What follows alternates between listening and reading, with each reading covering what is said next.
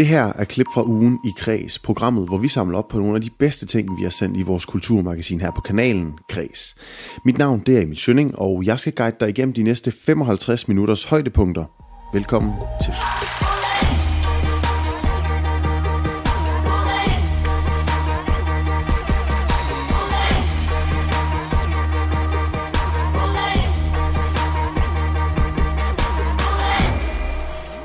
Og i denne uge, der har vi taget hul på vores sommerplan, og det gør altså, at programmet det ser en lille smule anderledes ud, end hvad det plejer. Hver dag, der dedikerer vi nemlig halvdelen af programmet til et tema, som alle sammen kommer til at løbe over to uger.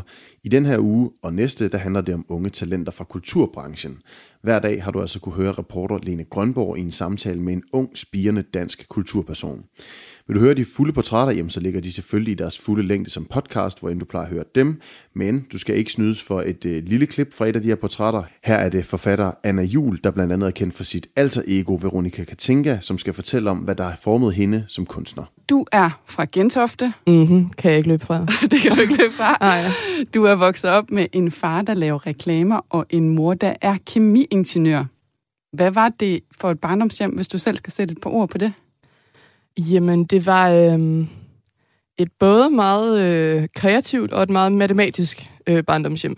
Men ikke kreativt på den måde, at du ved, der stod Dostojevski i bogreolen, og øh, det, det, vi, vi, jeg tror, vi, vi primært så mange film, mig og min far særligt. Øh, min mor faldt altid i søvn øh, til dem. Det var heller ikke nogen specielt sådan gråhårede franske arthouse-film, men det var sådan hvad der lige var i Blockbuster. Øh, jeg har set rigtig mange film som, fra perioden sådan 2000 til 2010. Øh, men så er jeg sådan paradoxalt stoppet lidt med at se så mange film, efter jeg startede på filmskolen. Så et meget sådan et... Øh, meget øh, vælsindet hjem på en eller anden måde.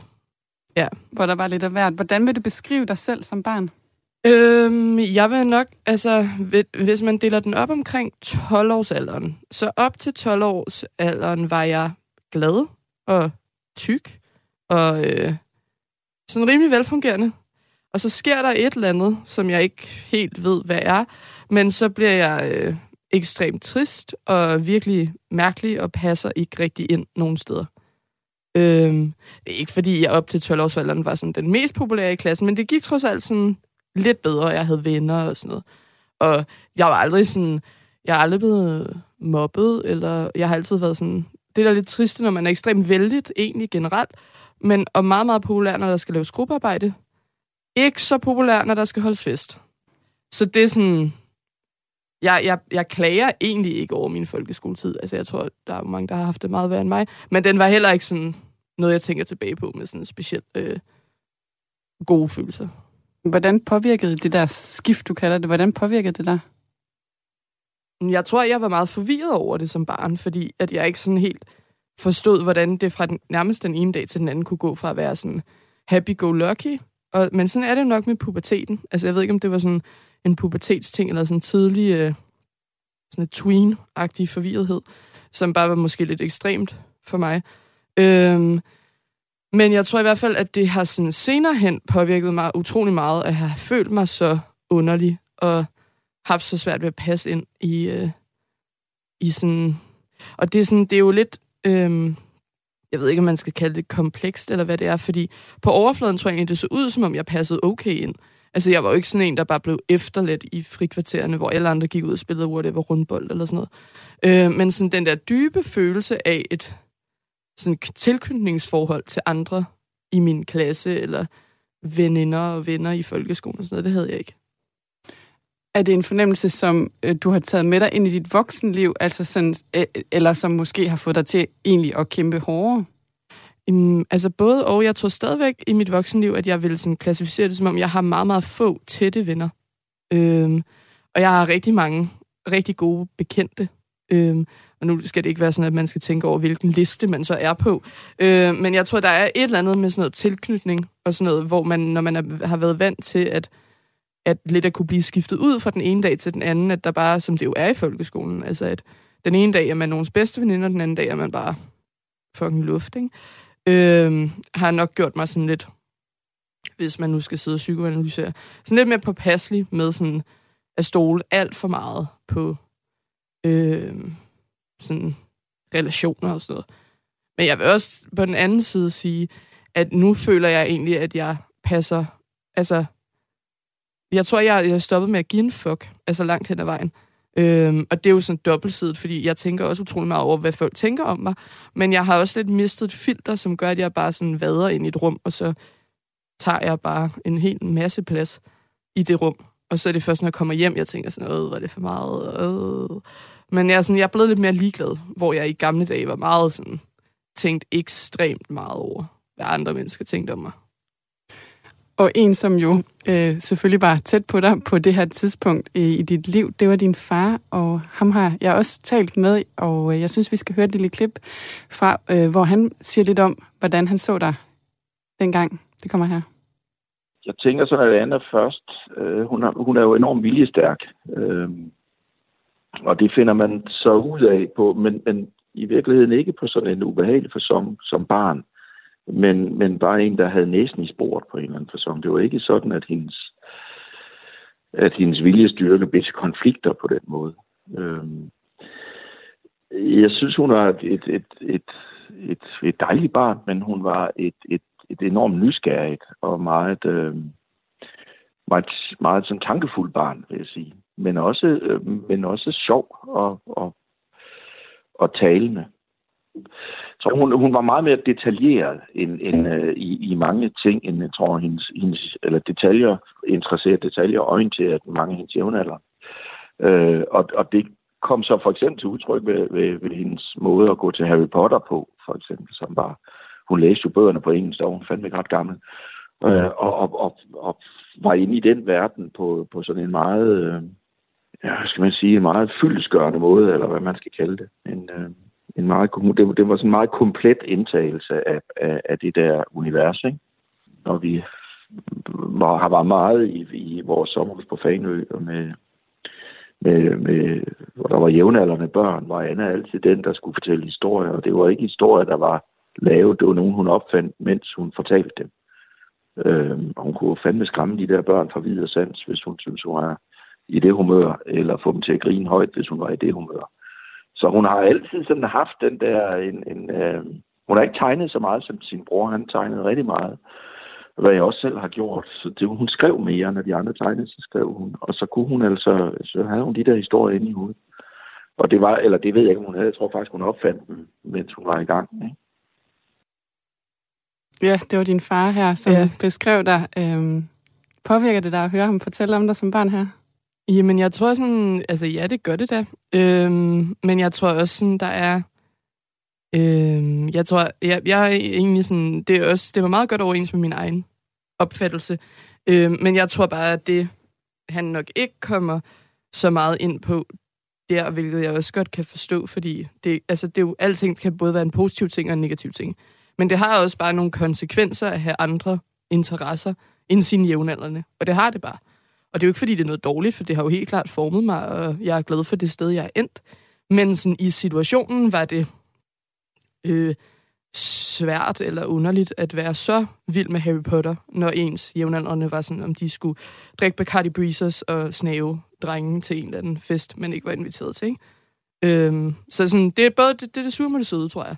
Ja, men så, du var alligevel så interesseret i Harry Potter, eller i dine egne interesser, at du havde ikke tænkt dig at lægge det væk, og så gå over og drikke Bacardi Breezers? Nej, der tror jeg altid, jeg har været meget sådan viljestærk. Eller også bliver meget sådan trodsig. Altså meget sådan trodsigt barn, hvor jeg tænker sådan, det kan fandme ikke være rigtigt. Hvis det, er, altså hvis det skal være på den måde, så gider jeg bare ikke være med. Og så er det meget sjovt. Jeg, jeg, når jeg er ude som Veronica, kan tænke, at hun bliver spurgt om, øhm, hvad sådan, der har formet hende og sådan noget. Det gør hun tit. Så siger hun også altid sådan, ja, men når de andre børn, de tegnede som børn, så var jeg sådan, så skrev jeg bare. Så det er meget sjovt, at, at, at din, det din vidste jeg faktisk. Veronica kan tænke, ja. der går du ind og måske og bruger lidt af, af, dit, Jamen, af dig selv. og det vidste jeg faktisk ikke før nu. Altså, jeg, jeg, jeg, jeg eller jeg vidste godt, jeg ikke tegnede, altså, men jeg vidste ikke, det var sådan opfattelsen af mig, at, at jeg sådan skrev i stedet for at tegne, da jeg var lille. Så det er meget sjovt. Du går i folkeskole og videre på gymnasiet, og herefter så bliver du øh, rekvisitørassistent på en spillefilm. Hvorfor var det den vej, du valgte? Det var også trods, tror jeg. Ja. Jeg tror, jeg havde læst så meget i min blå bog, om at øh, jeg skulle være læge og advokat, eller øh, geolog, eller et eller andet. Meget sådan øh, svært og akademisk, og, øh, og jeg tror egentlig altid, jeg har haft sådan et kæmpe behov for at få sådan noget ud. Og det ved jeg, det gør man jo også, hvis man opererer en, men det er lidt på en anden måde. Og så sådan, tror jeg, så var det jo altså rendyrket nepotisme. Min far kendte en, som stod og manglede gratis arbejdskraft. Øhm, siger ikke, hvem det er. Øhm, så, øh, så, øh, så, så kom jeg ligesom i stald der og mødte bare nogle mennesker, hvor jeg sådan nok for første gang... Øh, ej, ja, det var også, jeg mødte nogle dejlige venner i gymnasiet, som jeg faktisk stadigvæk hænger ud med. Men sådan, på sådan en mere generel plan at træde ind i sådan et arbejdsfællesskab, eller et større fællesskab, øhm, hvor jeg egentlig følte, at der var sådan mere plads på en eller anden måde, eller der var sådan et højere til loftet, og det hele handlede ikke om, hvem der havde fået 12 i hvad, og øh, hvem der skulle læse HA almen, eller hvad det hedder, på, noget på CBS og alt sådan noget. Øhm, det var mere sådan chill, altså hvem der manglede cigaretter, hvem der skulle købe ned, køre ned og købe cigaretter, og hvor den der udstoppede rev skulle stå hen og sådan noget. Det var meget lavpraktisk på sådan en ret sjov måde. Og du går jo så videre med det her med film og kommer på et filmkursus. Du kommer ind på manuskriptforfatterlinjen i øh, 2017, og så bliver du altså også øh, en del af holdet på radiosatireprogrammet Den Korte Radiovis på Radio 24 Hvordan bliver du en del af det hold? Jamen, det gør jeg, fordi at jeg, øh, jeg besluttede mig for, at jeg godt kunne tænke mig at leve af at skrive. Og så viser det sig, at det er rigtig svært. Øh, så jeg har sådan halvandet til to år, hvor jeg sådan er nærmest arbejds... Eller ja, faktisk arbejdsløs. Øh, laver ikke rigtig noget, og chiller bare rundt, og drikker lidt for meget, og alt sådan noget. Og så tager jeg sådan en... Eller jeg i samarbejde med min mor, tror jeg. Øhm, om det ikke ville være fornuftigt, hvis jeg nu startede på universitetet. Så var jeg fint nok. Det er måske meget fornuftigt, fordi SU og sådan noget. Øhm, så læste jeg igennem, og var sådan, fandt jeg retorik, som virkede som det, hvor man fik lov til at lave trods alt en lille smule praktisk øh, skrivearbejde. Det gjorde man så ikke rigtigt. øh, men så kom der så et opslag om, at øh, den korte radiovis søgte en universitetspraktikant, og på det tidspunkt havde jeg hørt meget lidt af programmet, øh, men jeg synes ansøgningen, altså formuleringen af ansøgningen var grineren, og min gode ven Andreas var sådan, wow, det der, det skal du bare, det skal du søge. Og så øh, søger jeg det, og øh, så kan jeg jo egentlig ikke rigtig komme i praktik, fordi jeg ikke er langt nok. Men så øh, ja, finder vi sådan en, en løsning, øh, hvor jeg får meget lidt i løn, og så er der en anden pige, som får den der universitetslise, øh, som får en universitetspraktikantstilling. Og så ender vi begge to med at være der i fire år, tror jeg. Og det er jo så også her omkring, at du udvikler den her helt særlige karakter, som vi allerede har nævnt. Altså det er en karakter, du spiller i radioen. Hun hedder Veronika Katinka. Hvem er hun? Jamen, altså normalt, når jeg skal beskrive hende, plejer jeg at sige, at hun er alle Annas sider, at dårlige sider skruet op på 100. Øhm, men nu er jeg sådan begyndt at synes, det er lidt mere... Altså, jeg ser hende som sådan et karakterstudie. Altså, fordi jeg er manuskriptforfatter og arbejder med at udvikle karakterer. Så hun er sådan en karakter, der bare konstant er i udvikling. Så hun startede meget som, hvor jeg tænkte sådan, okay, Anna har en tendens til at mangle selvironi. Godt så, hvad nu hvis Veronica kan tænke virkelig manglede selvironi? Det samme med selvindsigt og grov selvovervurdering og alle de her dårlige ting, man kan gå og synes om sig selv. Og så bare skrue dem op på 100 og være sådan, jamen sådan må det bare være. Men hun er vel også kunstner? Hun er digter. Øhm, hun er øhm, meget sådan, øhm, ja, hvad skal man kalde det, sådan, dem, der lidt nedsættende bliver betalt som, eller omtalt som sådan noget diagnoselitteratur, er hun meget øh, optaget af. Hun skriver meget om sin psykiske sygdom, som hun deler med bagmanden, bagkvinden bag mig. Øhm, det er også det, den der digtsamling handler om. Og, øhm, og jeg tror egentlig, der er tit nogen, der har set det som sådan et, øhm, en meget stor kritik af øh, eksisterende unge danske forfattere, men det har du nu aldrig været ment som. Det har faktisk altid bare været ment som, at det var grineren, og så var det mere sådan sparken indad til en selv, end det var sådan, at jeg synes, nogle andre gjorde noget forkert. Der er jo så også et forhold, der henvender sig til dig for at høre, om du kunne have lyst til at skrive en bog, ikke i dit eget navn, men som den her karakter, Veronica Katinka. Hvad tænker du om det? Altså, jeg vil sige, at det er sådan, det her, altså, jeg er både altså, jeg er utrolig glad for Veronica Katinka, og hvad hun har lavet. Jeg synes, det er virkelig morsomt, altså også bare ud fra sådan et medieperspektiv, hvor, hvor villige og hurtige folk er bare til at springe på noget for at få en bid af kagen. Øhm, og det kan man jo udnytte og kapitalisere på, og så forsøge at gøre det så godt som muligt. Og det var også det, jeg prøvede med den bog, fordi jeg tror egentlig, det var ikke fordi, at Jakob fra Gladiator ville have det, men den oplagte vej at gå, ville ligesom have været at have skrevet en, en samling af de der hendes karakteristiske dårlige digte, som ikke er dårlige nok til at være sådan rigtig dårlige. Øhm, men der gik jeg simpelthen ind og tænkte, at det var mere spændende, hvis man ligesom prøvede at skrive om Annas liv, men gennem et filter af noget, der på en måde er Anna, men ikke helt, at det er sådan meget meta. Men, øh, men det var også sådan, det var, det var det, der gjorde det sjovt for mig at lave, fordi jeg kunne have spyttet, det ved jeg ikke, 100 af de der digte ud relativt hurtigt, men det var bare blevet uinteressant for alle, fordi øhm, jeg tror, at Veronica kan tænke, at digte fungerer bedst, når hun læser dem op live, og man har kropssprog og øh, dum forklaring inden digtet med, og outfit og alt sådan noget. Jeg tror ikke, de vil klare sig særlig godt på skrift. Øhm, ja. Bogen, den hedder så, jeg bruger min krop som et møbel, og den øh, måske også som Erik hvad det du beskriver her, forvirrer altså mildest talt både anmeldere og journalister. Ingen kan helt finde ud af, hvordan skal de beskrive det her, øh, at det er også en del af succeskriteriet, simpelthen at have gjort medie Danmark så forvirret. Øh, nej, men det er da klart en sådan en øh, behagelig sidegevinst. Nej, øhm, det, det har det faktisk ikke været. Og det overrasker mig også, at folk er blevet så... Eller, eller det gør det ikke, fordi jeg er bevidst om, hvilken verden vi lever i, men jeg synes, det er meget spændende, det der med, at alting skal klassificeres. Altså, er det satire, eller mener du det oprigtigt?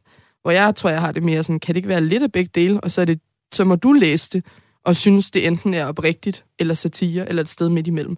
Øhm, jeg synes ikke rigtigt, det er min opgave at klassificere, hvad det er, jeg laver. Det synes jeg er mere spændende, hvis andre mennesker sådan gør, og så tror jeg, ja, der var, ja, der var meget fokus på, om, fordi det var som om bogen blev kun valid, hvis jeg mente den oprigtigt.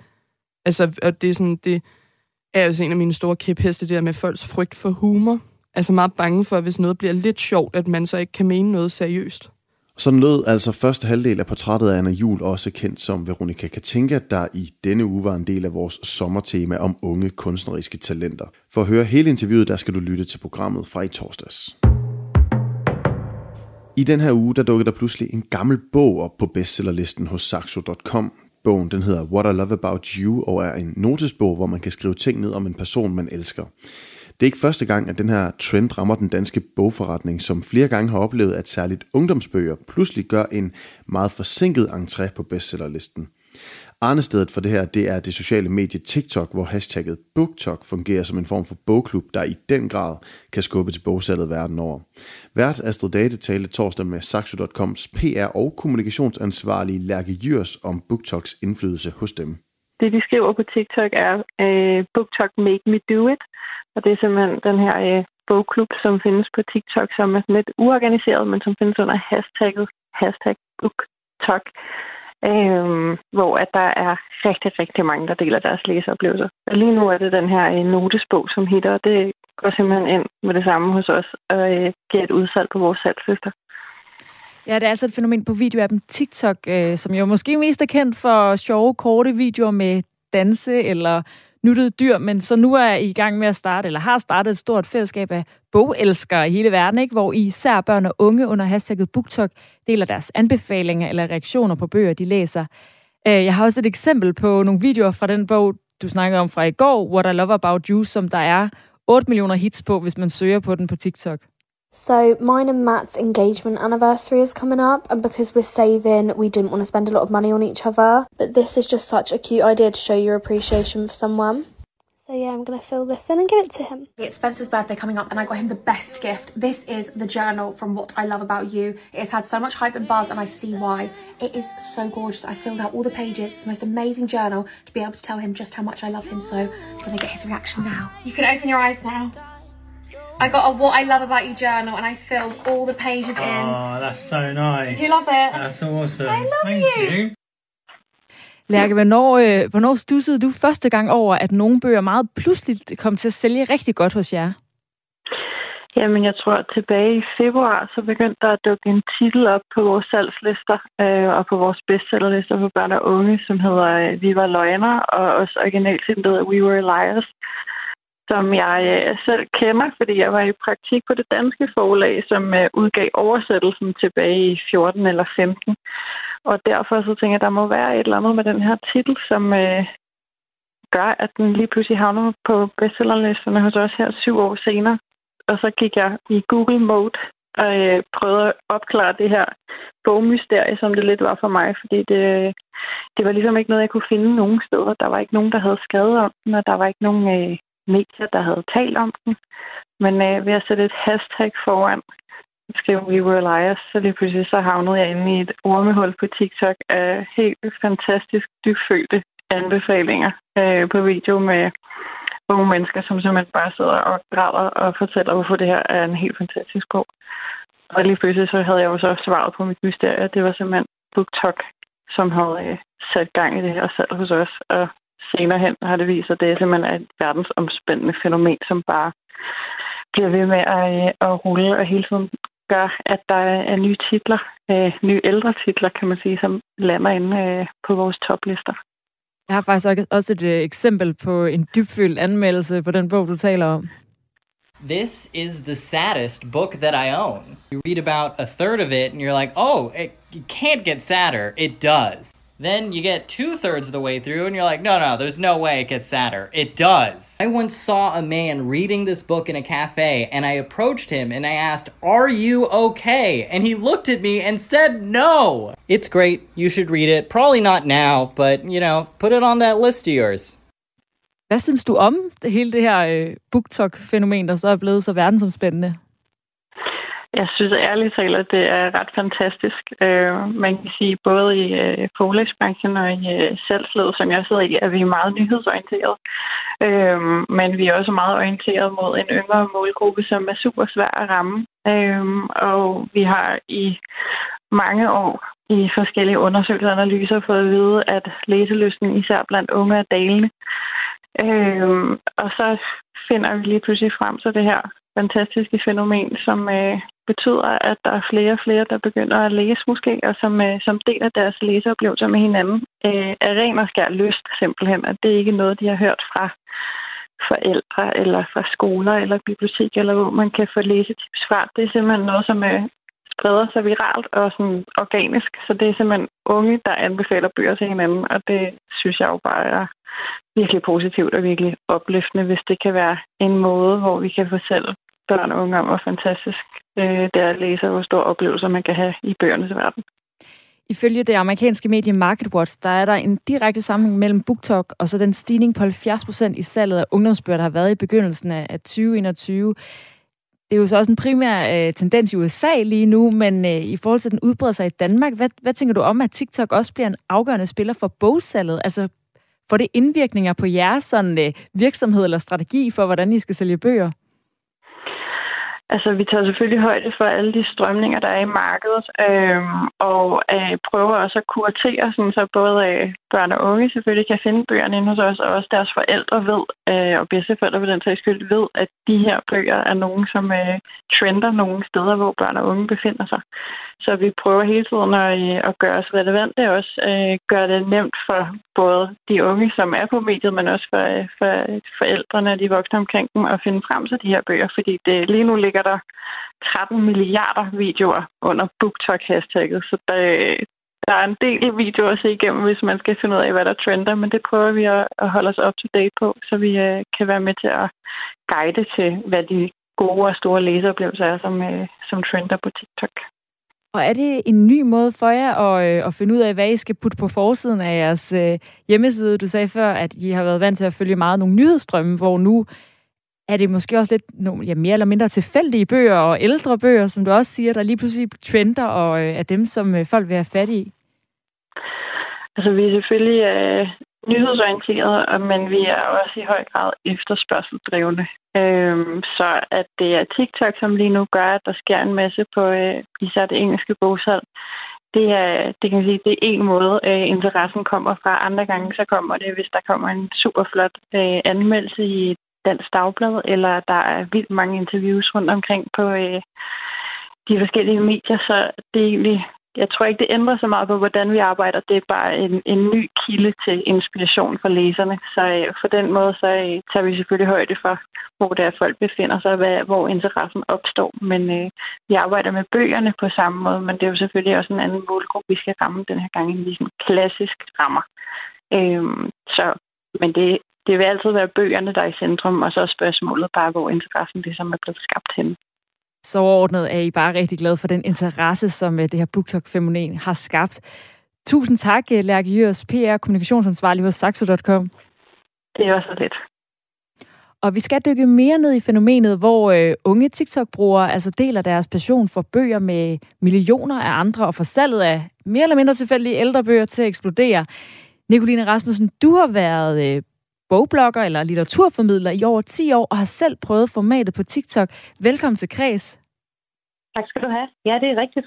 Dit øh, primære medie, det er Instagram-profilen Anne Nicoline hedder den, hvor du deler indhold om bøger og læsning, men du har også prøvet det af på TikTok og lavet videoer under det her hashtag BookTok. Hvad lavede du der? Jamen, det var lidt det samme, som jeg gør nu på Instagram øh, i Reels. Det var alt fra ja, altså specifikke øh, bøger, der blev anbefalet, til øh, hvad skal man sige, læsesituationer, hvor, hvor læseren kunne sidde og sige, øh, oh my god, det er mig det der, eller jeg kender godt den følelse, eller det her er virkelig øh, relaterbart. Og hvordan var det anderledes på det tidspunkt på BookTok, end det er at dele indhold om bøger på andre sociale medier? Jamen altså, det her videoformat er jo helt vildt interessant, fordi det giver nogle nye muligheder, øh, både sådan i forhold til at skabe indhold øh, privat, men også i, i arbejdsregi. Øh, det er en måde at at udtrykke øh, sin personlighed på en anden måde end gennem billeder og tekst. Øh, det giver mulighed for at være kreativ, og, øh, og det, det er sjovt. Og den story, der ligger på din Instagram, øh, Instagram-profil i dag, vil du ikke lige fortælle, hvordan den er? Så har jeg musikken fra den, men man kan jo øh, af god ja. grund ikke lige se den sådan radiofonisk. Men øh, hvad er det, du har lagt op i dag, for eksempel?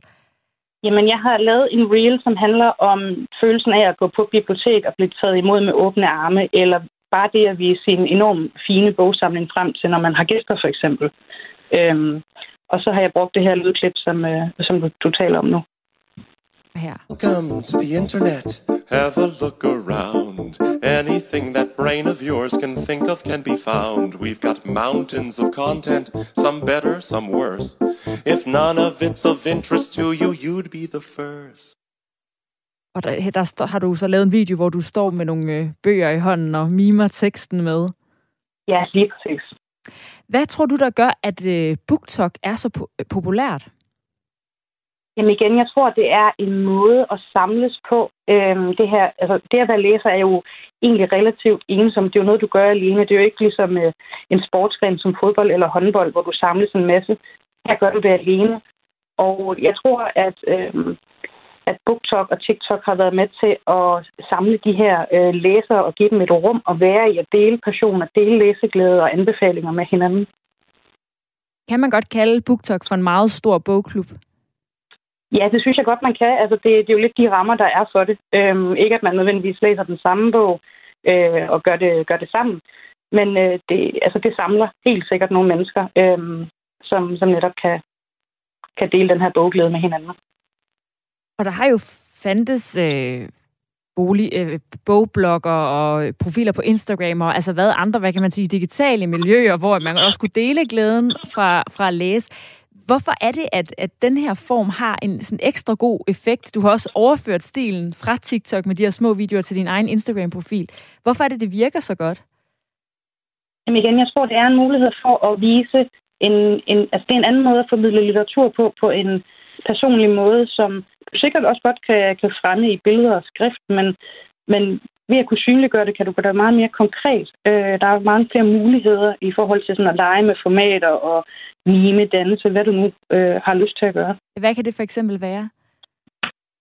Jamen, altså det kan jo være som, som den, jeg har lagt op i dag, hvor, hvor jeg egentlig mimer til et lydklip, der ikke har noget som helst med bøger at gøre, men som ligesom bliver, bliver brugt til det, øh, og i tale sætte den her læseglæde. Så der netop er nogen, på den anden side af skærmen, der sidder og tænker, nej, det her det kan jeg godt relatere til. Det er så meget mig.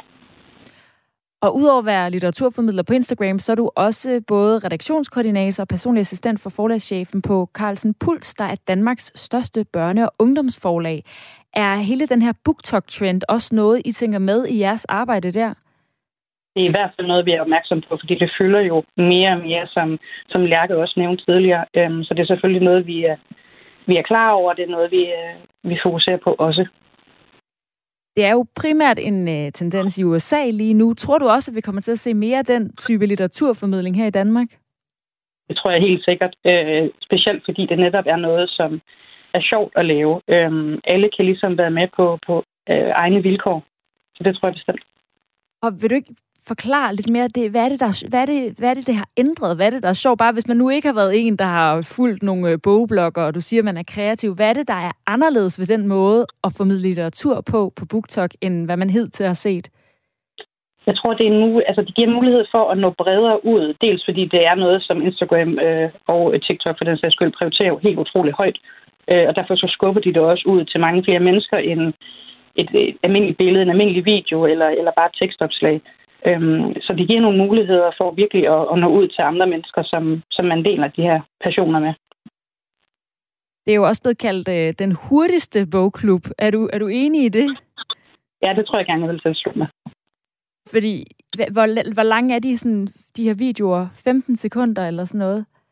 Jamen, jeg tror faktisk, Instagram har lige udvidet, øhm, sådan at, øh, at det følger lidt mere de ting, der sker på TikTok. Så jeg tror faktisk, vi er oppe på, øh, på et minut nu. Øh, men før, før var det de der 15 sekunder. Her til sidst var det altså bogblogger og litteraturformidler Nicoline Rasmussen, og det var fra torsdagens udgave af Kreds, som du selvfølgelig kan finde i sin fulde længde som podcast, eller på vores hjemmeside radio4.dk. Mathias Koldstrup, ham kan du måske huske fra rockbandet Dyné, men nu er han altså i gang med sit eget soloprojekt, det hedder Liberty, og han har været med i vores øh, serie om unge kunstneriske talenter. Faktisk så var han den øh, første, der overhovedet var med. Her får du anden halvdel af interviewet med ham, hvor reporter Lene Grønborg tog en snak med den danske musiker om, hvad han gerne vil med sin musik. Øh, jeg laver først og fremmest musik, fordi det er skide sjovt at lave musik. Jeg kan ikke lade være at lave musik. Jeg har, eller det passer ikke, jeg har faktisk ikke prøvet at lade være, men øh, fordi jeg kan ikke lade være. Øh, og, og det synes jeg faktisk på en eller anden måde er selve lektion. Det er selve ideen med at gøre det. Øh, altså det der med at sige, jamen, jeg har en mavefornemmelse, der, der fortæller mig, at selvom det er fuldstændig vanvittigt at fortælle sig selv, at man skal være større end The Beatles, øh, fordi det er der aldrig nogen, der bliver igen, øh, så, så var der det drive, der gjorde, at, at, at jeg bypassede et helt system, et helt samfund, der fortalte mig, hvor vigtigt det var at gøre noget sikkert. Øh, gør nu, øh, gør nu øh, du ved, tag den uddannelse, og vælg nu det job, og sæt nu din pension. Og det bypassede jeg fuldstændig, og, øh, og, og valgte at sige, nej, jeg, jeg, jeg, jeg vil faktisk hellere spille musik, øh, selvom det kommer med en en jungle af en branche, som er umulig at gennemskue, og altså 99,9 procent af alle falder igennem. Og, øh, og det, er en, det er en vanvittig tanke at tro, at, øh, at hey, jeg skal da leve af at stille mig op på en kasse og udtrykke mig. Folk klapper af mig fedt. Og alt det, det gjorde jeg simpelthen en alene, fordi jeg synes, det var sjovt. Og fordi min mavefornemmelse fortalte mig det.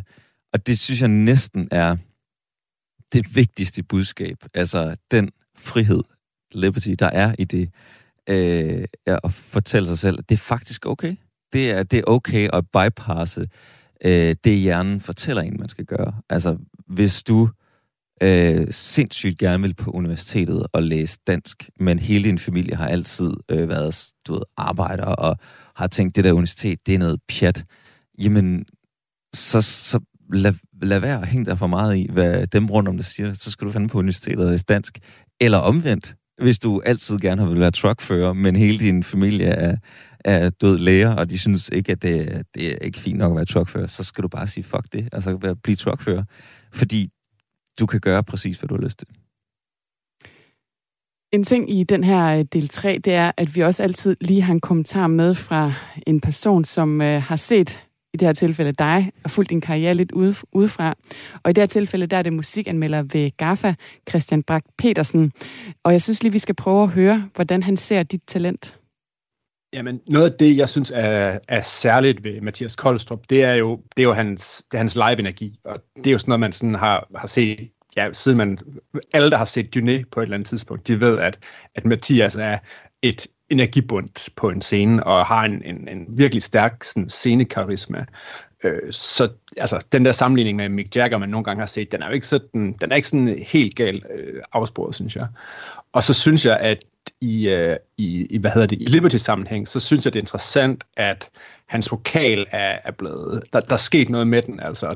Og der synes jeg, at den spændevide, man, man kan høre på, på, på bare de otte numre, som der er udgivet på, på Liberty-albummet, det synes jeg, øh, han har en, en stor spændevide, og der er ligesom, der er kommet et eller andet ekstra energi, der er kommet et eller andet ekstra power, og, og han har et virkelig, virkelig bredt spektre, når man, sådan, når man hører hans, hans vokalarbejde. Jeg synes, hans, hans sangskrivning simpelthen er blevet stærkere. Øh, hvor, da jeg så, jeg har set Dune rigtig mange gange live, og første gang jeg så dem, ikke, der, var de, der har han vel lige været rundet 17 år. Og de er fantastisk liveband, og de, de var alle sammen sindssygt dygtige, og det var noget, noget altså virkelig energisk og, og velspillet musik, de havde, men de manglede måske lige de sådan helt skarpe sange. Der synes jeg, at Liberty-albummet er, er sangskrivningen simpelthen virkelig stærk.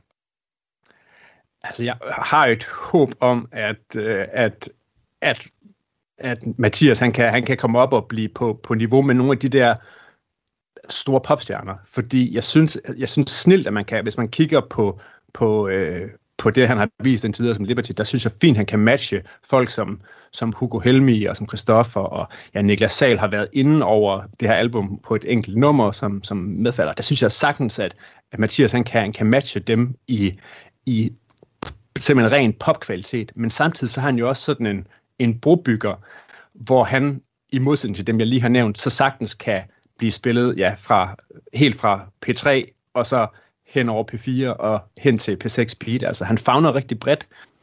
Og så har jeg også et håb om, at, at han måske kan, kan komme, i, komme i stald hos noget, noget pladeselskab. Jeg synes, ikke, jeg synes ikke helt, at det seneste album har fået, fået det løft, det fortjener. Og det kan godt være, at det er sådan et, et, et tilvalg, et, et, et, et kunstnerisk tilvalg at sige, at jeg, jeg, jeg står for det hele selv og sådan noget. Men jeg tænker med, med, med noget pladselskab eller lidt løft, i, i ryggen, så tror jeg virkelig, at, øh, at han også godt kan øh, komme, komme meget længere ud og, og virkelig komme op på, på et højt niveau, og eventuelt også noget, noget udlandet, for det, jeg synes egentlig, kvaliteten i, i Liberty-albumet er, er til det.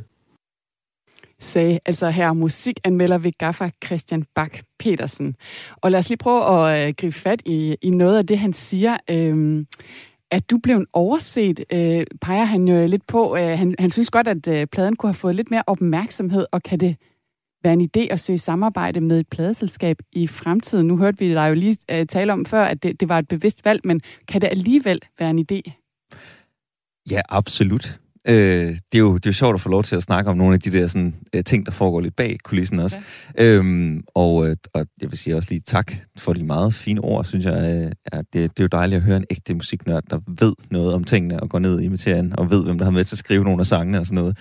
Det sætter jeg meget stor pris på, som stor nørd selv. Øhm, og, øh, og ja, absolut. Altså nu havde jeg havde, jeg havde lavet den her plade, som jo meget øh, live-orienteret plade, og så ud, udkom første single, så den uge lockdown øh, trådte i kraft. Boomer. Det var en lille smule ærgerlig timing, det må jeg sige. Øh, og det, det gjorde helt klart, at den, al den forberedelse, vi havde lavet øh, op til udgivelsen, den ligesom øh, blev, ja, den blev aflyst på halvanden dag, og så måtte vi jo tilbage til tegnebrættet. Men sangen kom jo stadig ud, det kunne ikke rigtig stoppes. Så, øh, så, så det var, det var med mig oppe bak. Det var jeg sgu lidt ærgerlig over i starten, men det er klart kommet over. Det gjorde, at, at det var en, en, en anden type op, øh, opbygning, end det vi havde regnet med. Øh, og det jeg havde regnet med. Øh, men jeg har en meget, meget klar plan i mit hoved, og den starter med øh, selvudgivelse. Og så bygger vi ligesom på derfra, og det har rigtig meget at gøre med det, han også snakker om, som er udlandet. Øh, man kan hurtigt komme til at sætte sig lidt for hårdt i nogle kontrakter, der gør, at man bliver begrænset til et territorium. Øh, men jeg har en, jeg har en, en klar, ond, evil masterplan. der er en stor, stor plan, ja. ja. øh, lad os også lige prøve at snakke om det her, som øh, Christian Bak petersen musikanmelder på Gaffa, han nævner omkring dine sangtekster. Han siger, at han oplever, at de bliver mere modne. Kan du genkende det? Ja, absolut. Det, det er der ingen tvivl om. Altså, jeg må indrømme, at når jeg går tilbage og hører mange af de gamle Dyné-ting. Øh, det er en lille smule svært for mig at komme igennem. Men jeg synes heldigvis det meste af det er helt vildt fedt, og jeg sætter kæmpe pris på den sådan ungdomlige energi, der er i det. Øh, men noget af det er virkelig også, åh, der, der får jeg så en øh, akut migræne øh, nogle gange, øh, og det er hovedsageligt på grund af mine egne tekster. og man er, eller jeg er i hvert fald min største, er min egen største kritiker, ikke?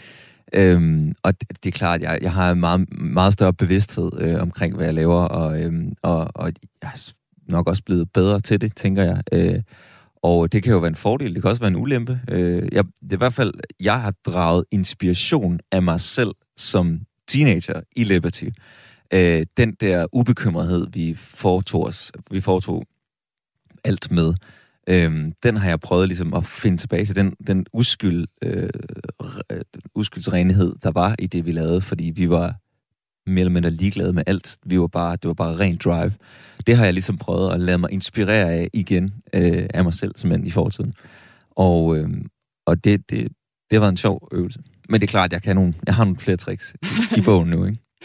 Og privat der er du øh, i dag gift med sangerinden Drew Sycamore, som du faktisk mødte, da hun varmede op for Dyné. Øh, så man kan vel også sige, at du sådan rent privat står et lidt andet sted i dag?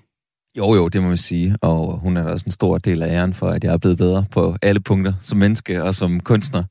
Øh, ja, ja, vi har været, vi har været sammen og været gift i, i hvor lang tid er det? Ups. Øh, tre, tre år nu. Hun lytter ikke med. tre et halvt år. øhm, og øh, ja, det er klart, at der, der er jo, øh, livet ændrer sig hele tiden, det former sig hele tiden, og jeg har jo mere at tage af, jeg har flere erfaringer at tage og skrive om, og øh, jeg, jeg ved mere om melodisammensætning, hvordan ting kan være mere effektive osv. Det betyder ikke, at alle sange, jeg skriver, er gode, bestemt ikke, men, øh, men det betyder, at, øh, at ja, jeg har bare en lidt større værktøjskasse. Men øh, Mathias Koldstrup her fra Liberty, en af vores unge talenter, lad mig lige til sidst høre dig her. Hvad er dine egne drømme om fremtiden? Som sagt, så har jeg jo en, øh, en evil masterplan, øh, og det sjove var den der, jeg lagde den for tre år siden. Og øh, altså, jeg har faktisk prøvet at bryde den flere gange, men den bliver ved med, det er som om, jeg har manifesteret den her plan op i hovedet fordi at der bliver ved med at ske ting, og ud over corona, den, det er sådan lidt en, en exceptionel ting, men, men der bliver ved med at ske ting, der ligesom marker, marker virkeligheden tilbage på den plan, jeg lagde for tre år siden. Og øh, ja, det tror jeg ligesom universet, der prøver at fortælle mig, at bare følg planen og stol på din mavefornemmelse. Og øh, så, øh, så planen er jo helt klart at, at komme, komme ud i landet og spille, og få lov til at spille en hel masse koncerter herhjemme af større og større karakter. Og i de planer indgår der så også den der drøm om at få en lige så stor, vild international karriere, som du havde med Dyné. Større. Større end The Beatles.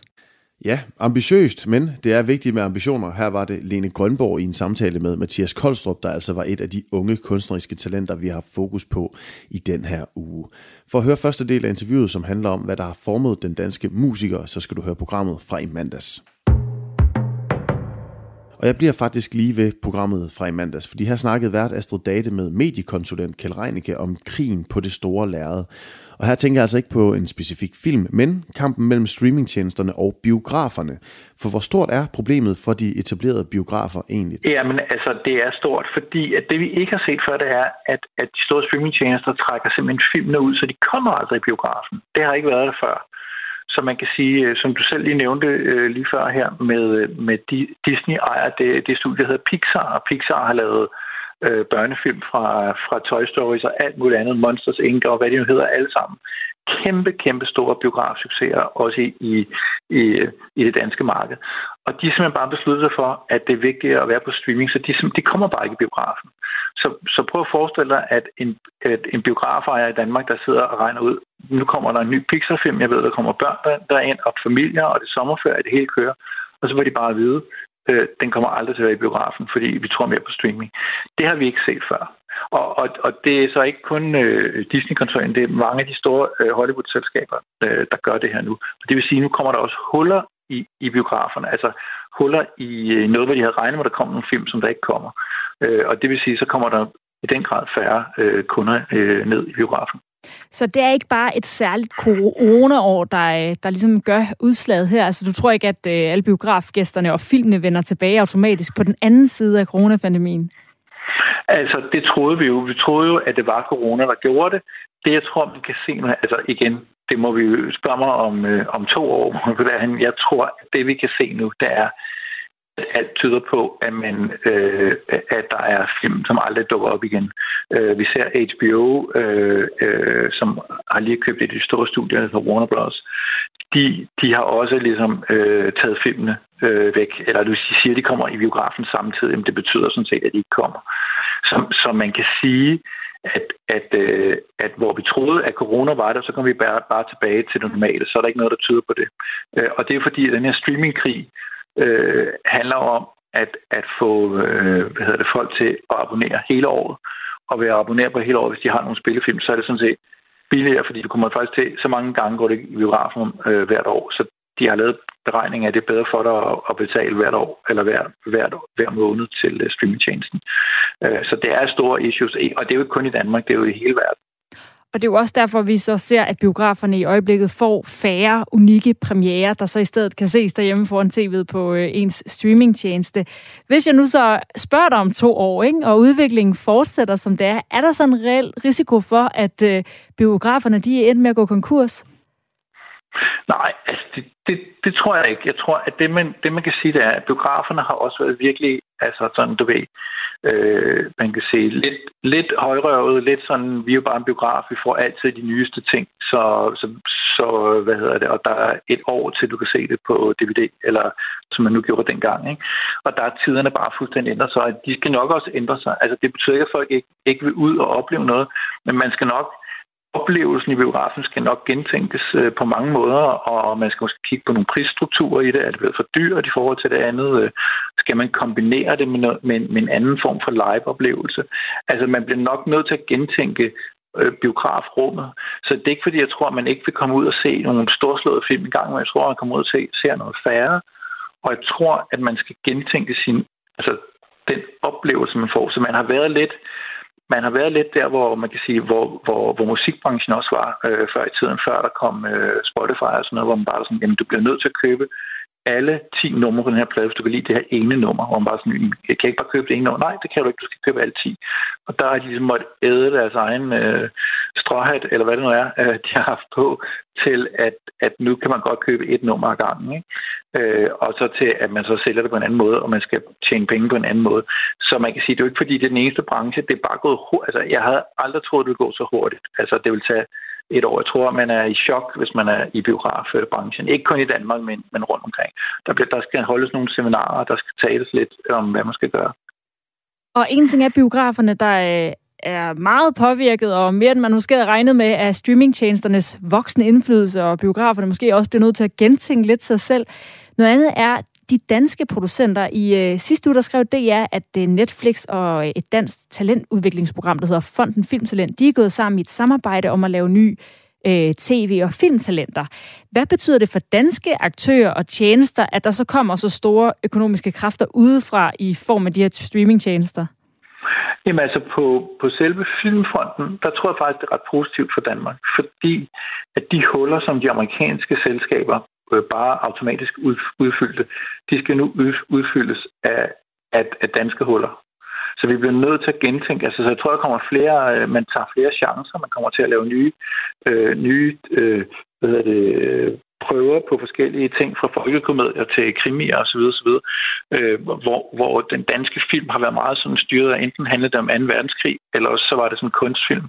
Og der var meget få sådan, du ved, brede, som det hedder, øh, film. Øh, det var ligesom alle de amerikanske, der tog, der tog det. Så tror jeg faktisk, at jeg tror, vi kommer til at se øh, at der skal, de her huller, de skal udfyldes, og man prøver nogle forskellige ting af. Og jeg vil også tro, hvis man var kulturminister, så vil jeg kigge på, om man ikke kunne skubbe til det, fordi det er faktisk en, øh, en unik mulighed for at få mere dansk øh, ud til danskerne. Sådan lød det altså fra mediekonsulent Kjell Reinicke, der var med i mandagens program til en snak om det streamingboom, biograferne lige nu må kæmpe imod. Og nu når vi taler om film, jamen så lad os slutte af med endnu et klip fra i mandags, for i disse dage der er fuld gang i en af verdens mest ikoniske filmfestivaler, den der foregår i Cannes. Astrid Date, hun talte med Soundvenues filmredaktør Jakob Lydvisen om dette års festival i det sydfranske. Jamen altså, først og fremmest er det jo fantastisk at være til, til et fysisk event øh, og, og, og gå i biografen igen, ikke? Efter et års coronatørke, og, øh, hvor, hvor festivaler er, i alle afskygninger jo har været aflyst øh, her i blandt sidste års øh, Cannes Festival. Øh, så, bliver det jo, så bliver det jo skønt at komme tilbage og se, at, at, at forhåbentlig at filmkunsten lever, og at og at det kan noget særligt, det med at øh, mødes i en biograf og have den der øh, fælles oplevelse af et spritnyt øh, værk, som bare venter på at, øh, at blive, ja, blive optaget af et publikum. Øh, så, så hele den øh, helhedsoplevelse glæder jeg mig øh, afstændig meget til. Og se nogle mennesker i virkeligheden, at de findes. Præcis. Hvordan, nu øh, er det jo også lidt i, øh, i slipstrøm af et coronaår. Hvordan bliver øh, festivalen afholdt i år i lyset af corona? Er der nogle sådan skrappe coronarestriktioner, du også er underlagt? Ja, der er en lille smule øh, sådan kaotisk optakt. Altså, man, øh, man skal testes øh, hver 48 timer for at komme ind i palæet, men ikke for at komme ind til selve filmen efter sine. Øh, så så det, det er sådan en lille smule forvirrende. Samtidig skal man, skal man bestille billetter i sådan et øh, system, øh, som man ikke plejer at gøre. Og, og franskmænd er måske ikke, undskyld hvis jeg fornærmer nogle franskmænd, der sidder og lytter med, men de er måske ikke sådan helt fremme i skoen teknologisk, så øh, man forudser, at det der nok skal skabe nogle problemer undervejs. Men, øh, men forhåbentlig så, så fortoner al den der praktik sig, så når man først sidder i, i salen og, og Cannes Festivalens øh, vante hymne øh, ligesom spiller an inden øh, hver film, og man så bliver mødt af et, et nyt øh, storværk af en af de, de, de, de store instruktører. Men, men nej, det, det, det bliver selvfølgelig lidt mere øh, besværligt, end, end, end det plejer at gøre, men der skulle nu være okay faciliteter til at blive testet med øh, tæt ved, ved, øh, ved palæet, og ja, så håber man bare, at det kører som smurt. Og så vil der nok ikke være helt lige så mange mennesker, som det plejer at være, fordi øh, jeg tror både en del journalister rundt omkring fra verden, og, og en del af filmbranchen selv, de bliver hjemme i år, øh, fordi øh, festivalen dels ligger her midt i sommerferien, hvor den plejer at ligge i juli, øh, og, dels, øh, og dels så er der jo selvfølgelig også folk fra nogle lande, hvor det stadig er rigtig besværligt at rejse her i, øh, i coronatiden. Så det kan være, at der til gengæld bliver lidt bedre plads for os at øh, gebære os på, så det kan jo også noget. Nu talte jeg øh, lige før med medieekspert Kjell Reinicke om finansieringen af film, hvor øh, streamingtjenesterne jo er blevet en stor spiller.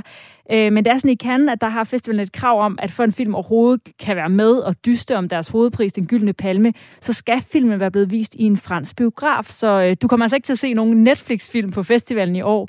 Men er sådan et her øh, emne om øh, finansiering og økonomi i film, som øh, streamingtjenesterne altså spiller en mere og mere ind på. Er det også noget, man taler om på sådan en festival, eller er det udelukkende øh, fokus og hyldes til filmkunsten?